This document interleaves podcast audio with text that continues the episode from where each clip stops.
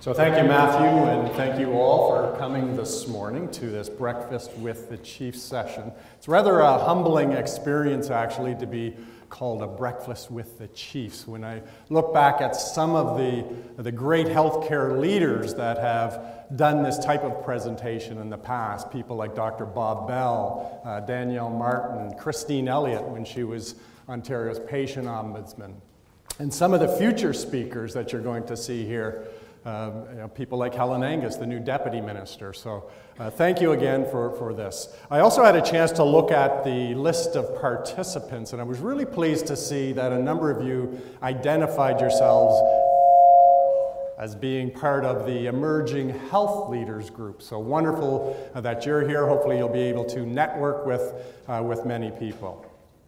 So, I'm going to talk today a little bit about health technologies and this new concept that we've developed at CADTH called Health Technology Management. Uh, in 2008, uh, Dr. Don Berwick and his colleagues from the Institute of Healthcare Improvement in the United States came up with this concept of the triple aim, this pursuit of better health, better population health. That's a wonderful microphone. I'm going to have to stand still. I hate standing still. Uh, better uh, population health, better you know, uh, patient experience for that individual patient, and better value for the taxpayers. Now, their contention was that it was feasible to pursue each of these three aims simultaneously. And that's what we're talking about with our new concept with health technology management. That we are trying to pursue better population health, better patient experience, and better value for Canadian taxpayers. Now, I've, I've got a wonderful staff at CADTH, a few of them are here today. Uh, and I always, when I uh, put together my PowerPoint presentations, I'll ask them to go through it, uh, uh check it out, make sure there's no spelling errors, etc. This time they seem to have slipped in another uh, slide, just as a reminder to me. Uh, lots, of, lots of things that we're going to go through today. So, part of what I'm going to talk about is this disruption. We're really seeing a lot of disruption in the Canadian healthcare system. Maybe if I backed up a little, it'll be a little better. Uh, disruption in the Canadian healthcare system. Anything you can do on this? Yeah, we're, we're trying to find the IT guy. we're going to have to turn the St. Mike's one off. St. Mike's one off? Yeah. Okay, that's this one? Yep. And then for the moment, we're going to have to use this. You can use this. Okay. Which is horrible, I know. Okay, we seem to have lost our IT guy, but at least it's a little better. You're not getting all of that feedback. So, disruption. Disruption means many things to many different people, and we hear about it a lot in the healthcare system, whether it's looking at trying to fix hallway medicine uh, whether it means that there's disruption in the scopes of practice and who can, can do a particular intervention, whether it's disruption in our ability to pay for new technologies. So, I'm going to speak a lot about disruption in our healthcare system today. And with respect to these healthcare technologies, medical devices, clinical interventions, diagnostic tests, and pharmaceuticals, I see three real important challenges facing the Canadian healthcare system. The first is that there is a really robust pipeline of new and very disruptive technologies. Second, that because they are so disruptive, there is a, an increased demand to get early access to clinicians, to patients. And that's creating a real affordability crisis uh, in our healthcare system. So I'll get into those uh, throughout my presentation. And I'll also like to then get into some, some of what I see are potential opportunities, and even more than opportunities, solutions to overcoming those three challenges. And once again, so I'll talk about those three challenges and these three solutions.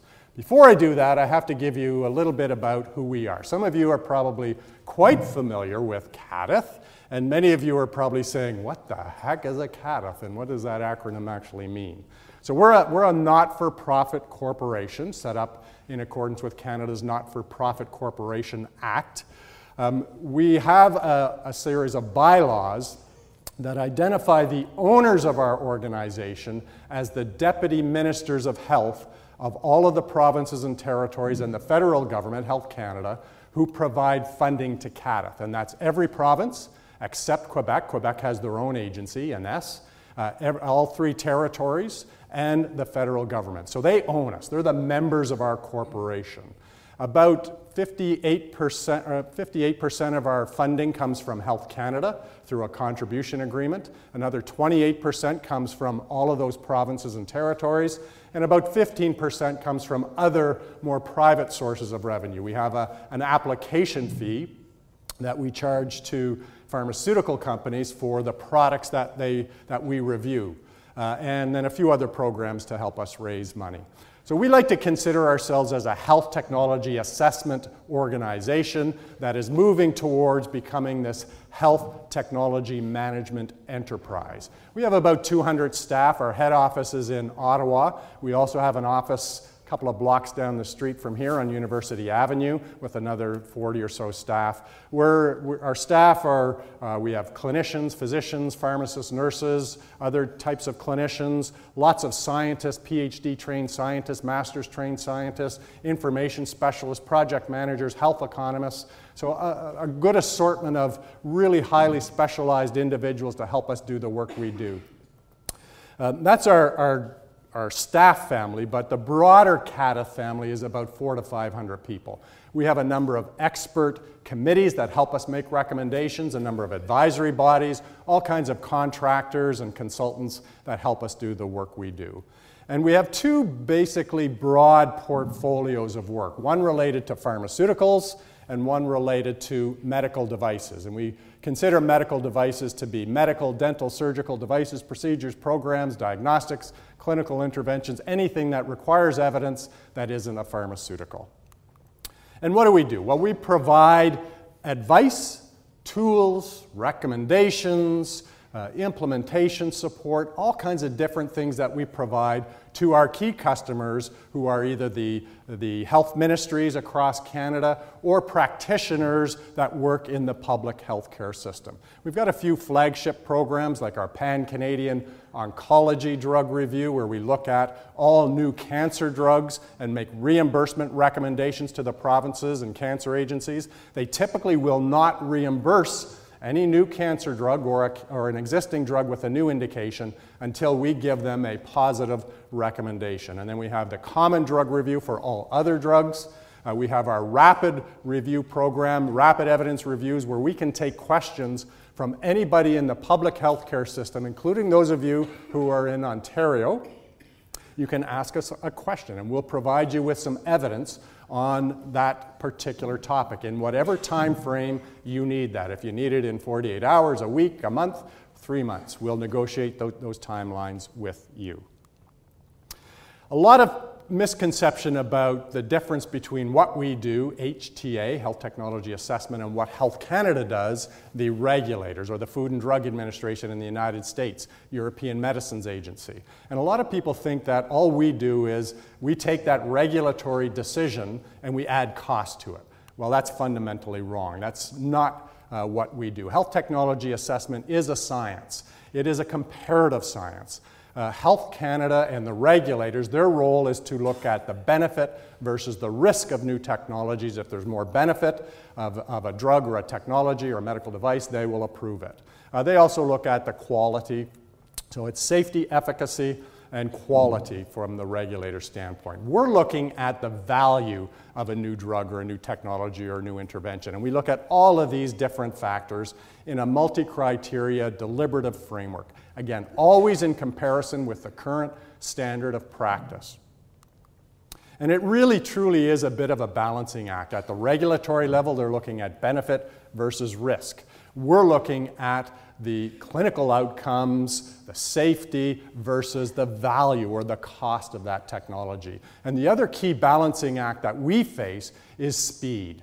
Uh, there is the need for getting our evidence into the hands of clinicians, patients, policymakers as quick as possible and balancing that with the credibility of the advice or the recommendations that we give. So we have lots of great methodologies to help us with that. Now, here's a shameless plug for a conference that we host every year called the CADTH Symposium. Uh, we are hosting it this year in, Ed, or in 2019 in Edmonton in April. Uh, a great conference for those of you who are interested in pharmaceutical policy, in medical devices, clinical interventions, this healthcare technology space. It's a great opportunity to network, to hear about the latest and greatest in what's happening in this field. So let's get into some of those challenges. This challenge of robust pipelines. And these are not just full pipelines, these are pipelines with these very disruptive technologies. If we look at in the medical devices space, this is the operating room of the future. As you can see here, a 3D printer, virtual reality, um, some high definition imaging equipment, robotic surgery, perhaps a gamma knife, and things like that. The thing that's missing, and maybe even some artificial intelligence, because what do you see that's missing in this slide? The staff. There's no staff, there's a patient artificial intelligence. So there are some really promising advances happening in that clinical intervention, the medical devices space. And I say scary at times as well because they are so disruptive. It means we're going to have to look at things very differently in our healthcare system. Lots of minimally invasive technologies or, or even non invasive technologies, robotics, precision medicine, this next generation sequencing gene editing, where we're actually splicing bad genes out of our genome uh, in a, in a, a, a technology called CRISPR. And then artificial intelligence and machine learning. And what does that mean? It's really disruptive to the regulators. How are they going to regulate algorithms and data, this artificial intelligence? So, very, very disruptive. Now let's move to pharmaceuticals and what's disruptive here. Well, typically in the pharmaceuticals in the past, um, companies would come to market with a drug that would treat a condition, a chronic disease condition. And they'd be looking to hit a home run and come with that blockbuster medicine, a billion dollar drug, uh, annual sales, treating large numbers of patients, and probably at a fairly reasonable price. Well, that whole blockbuster era is dead, but there's a very new and different type of blockbuster that we're starting to see now. So, this is a list uh, that was created in 2012 of the top 10 best selling drugs of the 21st century. Now, some of them uh, started their sales in the 20th century, but look at the amount of money that was made. Uh, Lipitor, uh, the uh, number one seller of all time, it's, it's exceeded $150 billion for Pfizer in global sales. Now, many of these have generic uh, options at the moment, but a lot of money that was created. What's interesting about this list, however, that this is the typical old-fashioned blockbuster. Uh, uh, small molecules, chemically synthesized drugs, broad population bases treating hypercholesterolemia and asthma and things such as that. But there's two drugs on this list that we're starting to see differently. Number five, etanercept, and number 10, adalimumab, biologics. Now look at this list in 2017. This is the amount of money that these companies have made on those individual products just in one year, global sales. What do you see here? All five of them are biologics much smaller, more focused indications. Many of these products have multiple indications. $18 billion in one year for uh, adalimumab, AbbVie's product. It's also now the number two selling drug of all time. It's, it's attained uh, more than $100 billion in revenue. So now we're into this era of the new or the different type of blockbusters. And I've just categorized them under four headings here. Drugs with novel mechanisms of action. These are the gene therapies. We're starting to see uh, this new class of drugs called chimeric antigen receptor T cell therapies, CAR T cell therapies. The first one was just approved in Canada in September of this year. Wonderful drugs. There's 30 to 40 of these new types of drugs coming. Very disruptive in that no longer are we talking about treating a disease, now we're talking about curing a disease, and in many of these cases, preventing disease. Most of these CAR T cell therapies Uh, the early ones are for treating different types of cancer. But there are many of them in the pipeline that are looking at treating rare diseases and even more common diseases. And then there's another class uh, of drugs coming called RNA interference drugs. This is taking treatment way upstream, going right to uh, uh, the RNA, messenger RNA that actually uh, produces the proteins that cause disease. So it's interfering with the production of the proteins that cause disease. The first of these was approved in the United States just recently. Nobel Prize winning uh, technology.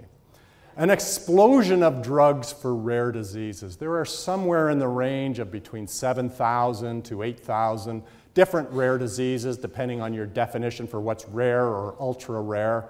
About 95% of all of those different rare diseases have no known treatment. And these are very significant and, in some cases, life threatening diseases. So, what a market! What a wonderful market. And we're starting to see lots of innovation, lots of companies, lots of researchers looking to find cures or managements for these rare diseases immuno-oncology and other cancer drugs. It is a wonderful time in the oncology field.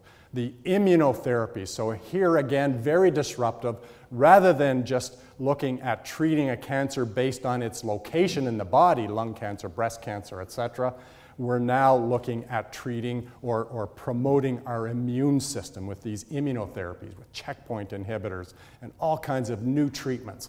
And we're starting to see a bit of a combination mania uh, involved here. Now, each of these drugs, of course, is very expensive to treat. And now we used to talk about expensive drugs for these rare diseases, ultra orphan drugs that had very high costs, $500,000 per patient. This is a term that I heard uh, Dr. Andreas Laupacis use because we're now starting to see very expensive drugs for broader populations, different diseases, and these more common diseases like migraine, depression, dermatitis, psoriasis, uh, epilepsy. Wonderful new drugs coming to the market, but again, very expensive. So, with all of these wonderful new technologies, whether it's a medical device, a new intervention, artificial intelligence, or one of these drugs I talked about, who wouldn't want early access if we're talking about curing a disease? I certainly would. Early access and equitable access. And so, there's three things that I see happening to really drive that want for early access. And the first is this consumerization of healthcare, empowering patients Patients want to get involved in their healthcare system more than ever through applications on their phones, uh, through these uh, Apple Watches and Fitbits that are out there, all kinds of electronic means of taking better control of their healthcare system. The regulators are facing significant pressure to do their work a lot faster and a lot sooner uh, uh for these new uh, technologies. In the United States, the Food and Drug Administration, through the 21st Century Cures Act, uh, has now had to develop a whole bunch of expedited regulatory pathways where they're providing approval of new drugs and new devices based on very different evidence packages. We're moving more into uh, phase two trials uh, that are, are uh, and single arm trials, all kinds of new ways to get the approval of these drugs a lot faster when they're promising. And in the US, they even have the right to try legislation. Even before clinical studies are done, if a patient sees promise for it, their cl- clinician can request it. In Europe, the European Medicines Agency has this process or, or program that they refer to as adaptive pathways. Medicines Adaptive Pathways for Patients, or MAPS. And the typical way that a regulator would approve a new drug, a new medical device, is at a point in time when they're satisfied with the evidence package submitted by the sponsor or the maker of that drug or device, that at that point in time they make a very binary decision. They say yes or they say no. Well, now this adaptive pathways process is much more iterative. They'll start looking at the evidence and maybe they'll give a conditional approval for a small group of patients for a smaller or a different type of an indication, lots of controls, and then we start gathering the evidence. and we make a different recommendation at, that, at a different point in time. We either grow the uh, patient population, grow the number of indications. So a very more adaptive process for the approval by the regulators. And in Canada, Health Canada has their R2D2 um, initiative underway, regulatory review of drugs and devices for all of the Star Wars fans, uh, R2D2. So similarly there, they're looking at all kinds of ways of improving the regulatory pathways through prioritization, uh, through some sort of expedited means to bring these new drugs, these new technologies to patients in a quicker time. And then lastly, uh, there are a whole bunch of new players in the field. You look at Apple. Apple now has an application for ECGs. You can get that downloaded to your phone to get, have a, a rhythm done. Um, they want to be one of the leading firms in mobile monitoring. IBM Watson. Now, Watson in the US has had some recent challenges, for those of you who've heard uh, about our uh, famous Watson computer system. And then this, this three way partnership between Berkshire Hathaway, Amazon, and JP Morgan Chase. Three very large, profitable companies in the United States who are sick and tired of paying what they're paying for the, their clients, their uh, uh, employees, they have a, in the range of about a million employees that they provide health care funding to support. So they want to change how that health care is delivered. And what they're talking about early on is that triple aim, better health, better patient experience, better value, and they're trying to take away the middleman in the healthcare system in the United States, the insurance companies, uh, the pharmacy benefit managers, the distribu distribution companies. So we'll see where that, that takes us as well.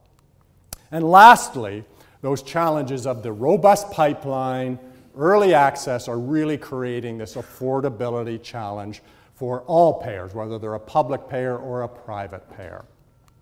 And in the past, and what we do and look at is a cost effectiveness analysis. Our health, economic, health economists are producing models, economic models, building all kinds of the clinical information and assumptions into it, and coming out with a cost per quality adjusted life year, a metric that looks at the cost effectiveness ratios between different therapies cost effective used to be the only thing we needed to look at the clinical effectiveness, the harms, and the cost effectiveness. Well, no longer does a drug or a device that is cost effective mean that it's also affordable.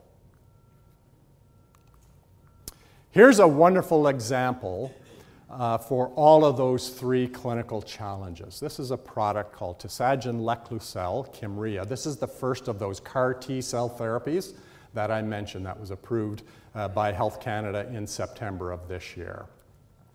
Wonderful product talking about curing patients in some of the early clinical trials of this product. Curing children with uh, a, a, type of cancer and adults, typically uh, blood uh, type cancers, leukemias, and lymphomas. Also has a, a price tag in the United States of $475,000 per patient. So naturally, these are patients suffering from cancer. They want early access. Very promising, very expensive. Demonstrates all of those challenges we were talking about. And there are many more in the pipeline. I know Gilead, I saw Gilead rep here, has a CAR T cell that was already approved in the United States and in Europe, coming to Canada as well, and many, many more of them coming. Cures, but very expensive. So let's start looking at these opportunities or solutions. I didn't know whether to call it an opportunity because there's still things we have to do, but I, I see them as potential solutions. So let's start putting uh, stakeholder engagement on steroids. And there's all kinds of different stakeholders, whether it's researchers, the industry themselves, but the two in particular that I want to talk about are patients and clinicians. So why, why engage patients? Health Technology Assessment International, there's a global society uh, of individuals, companies, organizations like CADTH uh, that connects uh, about the science of health technology assessment. And they have a patient and citizens um, working group that came out with this values and quality standards for patient involvement, how and why we should engage patients in the work we do. Uh, because it's relevant to them. They are the people that uh, are using the technologies. It's only fair if we're using these technologies that we involve them, we engage them. They will help us understand the equity issues, and they'll provide legitimacy to the recommendations and decisions that we make. We've been heavily involved with engaging patients probably since about 2010. We, we now have patient or public members on our board of directors. We have patient or public representatives on all of our three expert committees. Uh, we allow patient groups to provide input through a templated process to every drug and every medical device that we review. We have a patient liaison forum. We provide um, uh, money, funding for them to come to our annual conference and to other meetings. And then we do an annual consultation session, uh, which we just did last week, where we talk about all the different uh, programs, products, and new things that are happening at CADTH. It doesn't mean we are done, however. So we also wanted to look at some of the evidence of how we've engaged patients. This is a bit of a word map. We did a study about three or four years ago um, that looked at the patient engagement or the patient input we had to 30 different drugs that had gone through our common drug review uh, program. And what we were looking at was what were the outcomes that the patients identified as being most important to them in that particular disease or for that drug that we were reviewing. And this is a word map of what they felt were the most important outcomes. We then went and looked at the pivotal clinical trial that got that drug approved by the regulator. And guess what? Only 50% of the outcomes that were important to patients were incorporated into that clinical trial. We have a long way to go to really listen to what, import, what is important to patients. We've also done a bit of a listening exercise recently with a number of patient groups that know us quite well, uh, as well as some of the, the patient and public members who are on our expert committees and, and some of our staff. So, how can we do this much better? And here's what we heard. Uh, most important to them, make sure whatever you do, it has to be meaningful, meaningful to them. They're there, yes, they're, they're advocating, but they're advocating for themselves, for the broader patient group, and they need to be engaged and it needs to be respectful and meaningful. And the most important thing we heard as well from them is let them get involved in co creating whatever you're developing or putting in place. Don't develop it and come to them at the end and say, here's what we did, what do you think? Get them involved early and often throughout the process. So, clinicians, how do we engage clinicians and how better can we engage clinicians to help support some of those challenges that we're facing? So, connecting this HTA, the science of HTA, with the evidence based medicine of a patient and a physician, that interface. There is this working group that I'm going to mention here, GINATA. It's, a, it's two global organizations, Guidelines International Network. Uh, all of the individuals, typically clinicians, that develop clinical practice guidelines in uh, countries all around the world. And INAHTA, which is the international network of HTA agencies, about 50 different agencies like CADTH in 30 or so countries around the world. So we do HTA, we look at evidence. Clinical practice guideline developers make recommendations uh, through their guidelines looking at evidence, but we were not connected. We were not talking to each other. So there is this uh, global working group. I co chair it with Dr. Holger Schünemann, actually, from McMaster University, and we're really trying to bring together the HTA and the guidelines communities. Choosing Wisely is another global initiative and very active in Canada. We've actually supported some of the clinical societies as they've developed uh, their lists of things we should either stop doing or do less of. And I think there's much more we could do there. We're developing clinical panels to go beyond just the recommendations through our expert committees, but getting clinicians involved in helping understand how to launch, how to use, how to better prescribe, this whole appropriateness issue. So, clinical panels with expert clinicians that are involved in treating actual patients to help us understand what those recommendations should look like. And we're developing partnerships with numerous clinical societies, uh, again, to get them engaged in that evidence generation that we uh, are looking at. So, the second opportunity is moving away from just looking at a new drug or a new technology when it is launched at that market approval, that point when the regulator says approved, you can sell your product. So, going across the life cycle of the technology, getting involved in that pre market space, helping them design the clinical trials so they better support the payer and the patient needs, not just to get that product approved by a regulator. We still have to manage the entry of the product. We need to get much better in that post market space, uh, not just in the safety aspects, but also in the effectiveness. Reassessing technologies, and then the toughest part of, of this life cycle is the managed exit taking something away when it no longer provides any value to patients or to the healthcare system. That's really hard to do, but we need to get better at that. So, one of the things that we had, one of our programs, and we launched this in 2015, is a program specifically for pharmaceutical companies. They are our actual customer when we're getting involved here. And a number of the HT agencies around the world have similar type of program. So what we're doing is we're giving them advice on how to design the clinical trial, but not from a regulatory aspect. What are the quality of life measures? What are those outcomes that are important to patients? And what are, how should that trial be designed to better support patient, clinician, and payer needs? We're also working very closely with our colleagues at Health Canada through this R2D2 initiative. Uh, the typical process for a drug or a medical device is the regulator looks at the evidence and provides market authorization. It would then go to the HTA body. We look at it from a value perspective. Then there's some price negotiation typically that happens, and a government or a payer says we'll reimburse it. They list it. So if you look at that as a very sequential process, it can take a lot of time. So are there things we can do much better, much smarter, and in parallel rather than in a sequential move. So that's what we're trying to do. We are the scientific advice program that I mentioned. We do that now, and a number of the uh, scientists and clinicians from Health Canada are now participating as observers right now in our scientific advice program. Uh, and we'll probably be launching that as a joint program with Health Canada. So now we're giving the regulatory advice and the payer advice at the same time to the companies.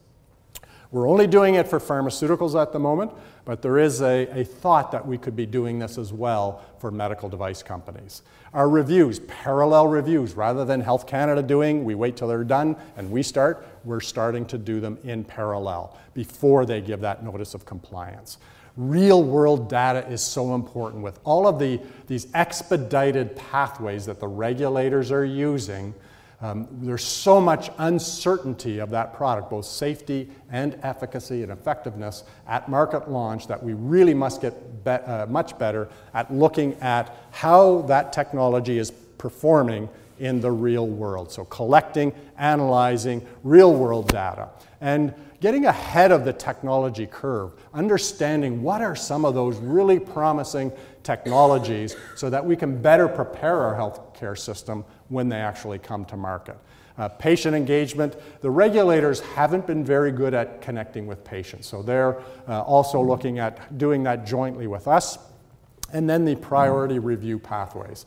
Uh, typically, again, uh, the priority review that a regulator would use might look very different from what we would look at as being a priority or what the provinces would look at as a priority. So there is a move underway right now to try and align all of those expedited or priority review pathways so that we all look at them very similarly.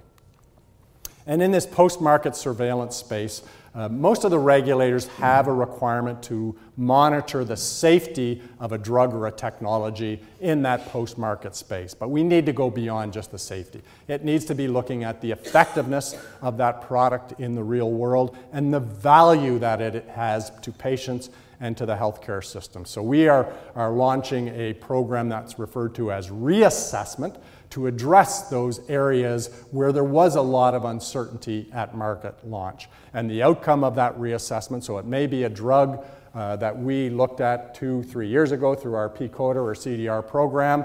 We've got real world data now, real world experience with it. We'll reassess it to determine uh, are we still getting the value that was promised by the manufacturer when that product was launched? Uh, so the outcomes could be we might revisit the clinical parameters. Again, putting a clinician panel together to, to uh, uh, either grow the clinical indications or the patient population or maybe shrink it. Uh, it might give an opportunity to renegotiate the price. If it's a very high price and we're not seeing the value, let's renegotiate it to a price that actually makes sense. Or if it's giving us really good value, maybe there does need to be a price premium when that value actually is greater. And then these awful words of delisting, disinvestment, deprescribing, but we really need to have um, good conversations about that. And probably engaging the patients, engaging the clinicians is the only way to do it. Uh, expecting our, our policymakers just to do that is very challenging from a, from a political standpoint. And the last of the opportunities is this concept of evidence informed implementation. It's really supporting implementation of the recommendations, of the advice, of the tools, both at policy uh, and at clinical practice. And that does require better alignment again between the regulator and the HTA bodies. It requires uh, that engagement of patients and clinicians. So, how do we do this evidence informed implementation? Well, there's a lot of things underway right now that are helping in that way. As I mentioned, this pan Canadian prioritization. So, what are the technologies and drugs that are most important to patients and to, to the Canadian healthcare system? We really have to look at it from an equity perspective as well, um, ensuring that people that live in rural and remote areas of Canada, that Indigenous peoples, that homeless people, people living in our correctional system, all citizens have equitable access and early access to needed therapies. There's this concept of value based procurement, so moving beyond just that request for proposal, lowest cost product to a, a more of a value based, criteria based uh, price negotiation concept. Uh, you've all heard of uh, the uh, National uh, um, Panel on Pharmacare, Dr. Hoskins is leading. One of the key components that they would look at it with a pharmacare system is a Canadian or a national formulary, both for hospitals, all of our hospital system, as well as our com community-based drugs. So they're, they're seriously looking at developing a national formulary. Risk sharing between the manufacturers and the payers. That whole concept of the value of the drug or the technology. Probably developing managed entry agreements of some sort that demonstrates we will pay you for this if your product works. We're not going to pay you if it doesn't work. Canadianizing the evidence, and this is a new concept. Uh, there's a group of the evidence based um, gurus at McMaster University, Gord Guyatt, Roman Jaeschke, et cetera. They're developing a Canadian internal medicine textbook. Most of the textbooks we use are American based or or globally based. So they're in, uh, developing this and trying to Canadianize the evidence. We're very interested in that, and we're having some conversation with them. And then all kinds of digital tools, uh, capitalizing on, uh, on what uh, comes out of Canada Health Infoway with their PrescribeIT system, the Canadian Institute of Health Information, and all kinds of digital applications that are available both for patients and for clinicians. So that brings me back to this concept or this philosophy of health technology management. We're not throwing away the science of health technology assessment, that's still important, but it's much broader than that. So we've, this uh, strategy, this health technology management strategy really speaks to those three things. Strengthening our engagement with stakeholders, a more of a life cycle approach to technology assessment, and an increased emphasis on implementation support. We've developed a new strategic plan that we launched in April that speaks to all of these, closing the gap between evidence, policy, and practice, adopting a life cycle approach to health technology assessment, and anticipating getting ahead of the technology trends and curves. So, if we do that, if we continue on this path, I think these truly are solutions to the, the robust pipeline, to the affordability crisis, and to the need uh, to have uh, early and equitable access. So let's put stakeholder engagement on steroids. Let's assess these technologies throughout their life cycle, and let's get involved with evidence informed implementation. And if we do that, I think we can transform how we manage health technologies in Canada to have uh, early access, early and equitable access, making sure that those technologies are used appropriately, and we can manage that affordability issue. Thanks very much, and I'm uh, open to any questions.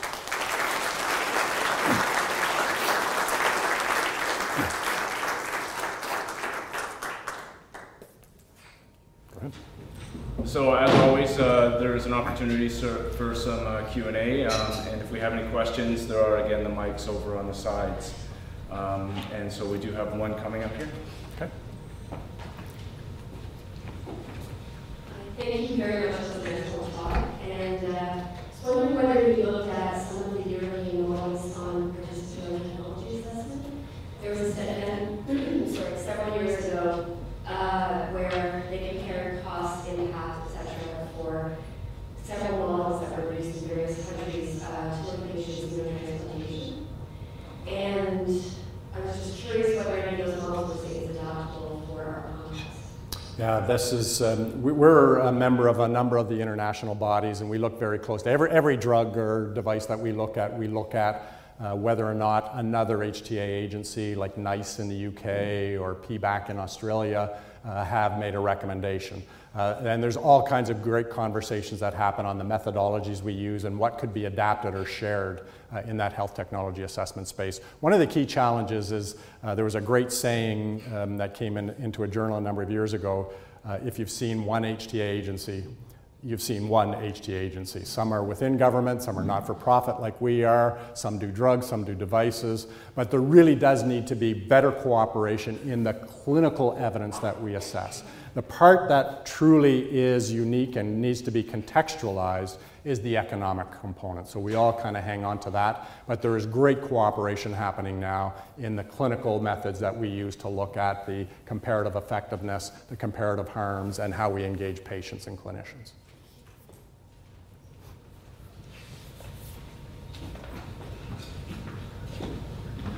Uh, Stewart, Interim Territorial Talk, a great overview of the, uh, the area that we're all working in. Um, I've got a question about your third pillar, which is value. Uh, and I'm wondering who is defining value because uh, at the end of the day, value depends on the price. And the price uh, is not determined through your, uh, through your agency, it's determined through a pan-Canadian process of negotiation. Uh, so two connected questions. Who's defining value? Uh, so do your recommendations set bar which value is crossed and not crossed?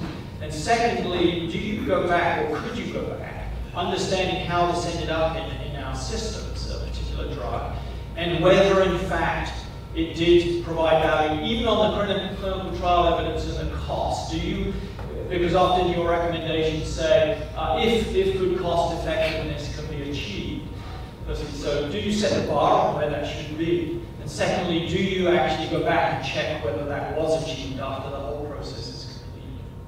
So we do actually look at the value. That is really one of the key components of what an HTA body is about. Uh, the economic models that are either produced by the company that we look at, we analyze, we bust, um, uh, has all of the clinical parameters, everything from the clinical trials, lots of assumptions built into it, and we come out with this metric that gives an indication of the value of that technology. And, and uh, what we use and what the UK uses and a number of other countries is this metric of a cost per quality adjusted life year. Now, what we also do to help the payers, either the Pan Canadian Pharmaceutical Alliance, the provinces and territories, is we produce a number of other tools that allow them to move forward um, with their um, price negotiation with the manufacturer. Now, some of that we don't share publicly. Almost everything else we do is public information, but this might be some budget impact information, um, some additional analysis we've done on when we would see a drug or a medical device uh, being uh, cost effective at what price level. So there'd be some ranges that we would show in there um, lots of sensitivity analysis that we would do. So all kinds of additional information that we would provide to our, our customers, the payers. And the second part? Second part, remind me. Do you go back Oh, yes. So right now we don't, but this is this concept. We need to go back and start looking at the real value in real world, uh, the real world. So this reassessment concept, we're developing the framework for it now, and we've had conversation with a number of the provinces on moving it forward. and hopefully next year we'll start looking at doing those actual reassessments of the value. To make that work, uh, there has to be a willingness from the payers, the people that are making the decisions, to do something with that reassessment, either to renegotiate the price, to delist, disinvest, or to change the clinical parameters for it. So that's what we're, we're working on with the, the provinces now and the cancer agencies. Hi, um, Madam Sirkey from Healthcare Planning. Earlier in the presentation, you talked about expensive drugs for common diseases. And I'm wondering, generally speaking, is this justifiable, um, you know, maybe to manage intractable epilepsy, for example, or do you find, generally speaking, that it's not justifiable? Yeah, that's a, that's a loaded question. And uh, so each, uh, and each of those situations we would look at separately, of course. If it's a new drug for, a, for migraines, if it's a new drug for a psoriasis or epilepsy or whatever it is, we would look at that drug and try and determine what the value is. Now, is the price justifiable? Uh, to me, it really comes down to is there real, true innovation uh, in that product. Not incremental innovation, not another Me Too, but is this truly treating patients differently? Is it curing disease? Is it uh, uh, really beneficial to that patient? That's when we'll see some of the economics to help justify some of the price levels. Um, but are, are they justified? Well, I think there's lots of conversation, even to our uh, neighbors to the south, that the cost of, of drugs is getting out of control.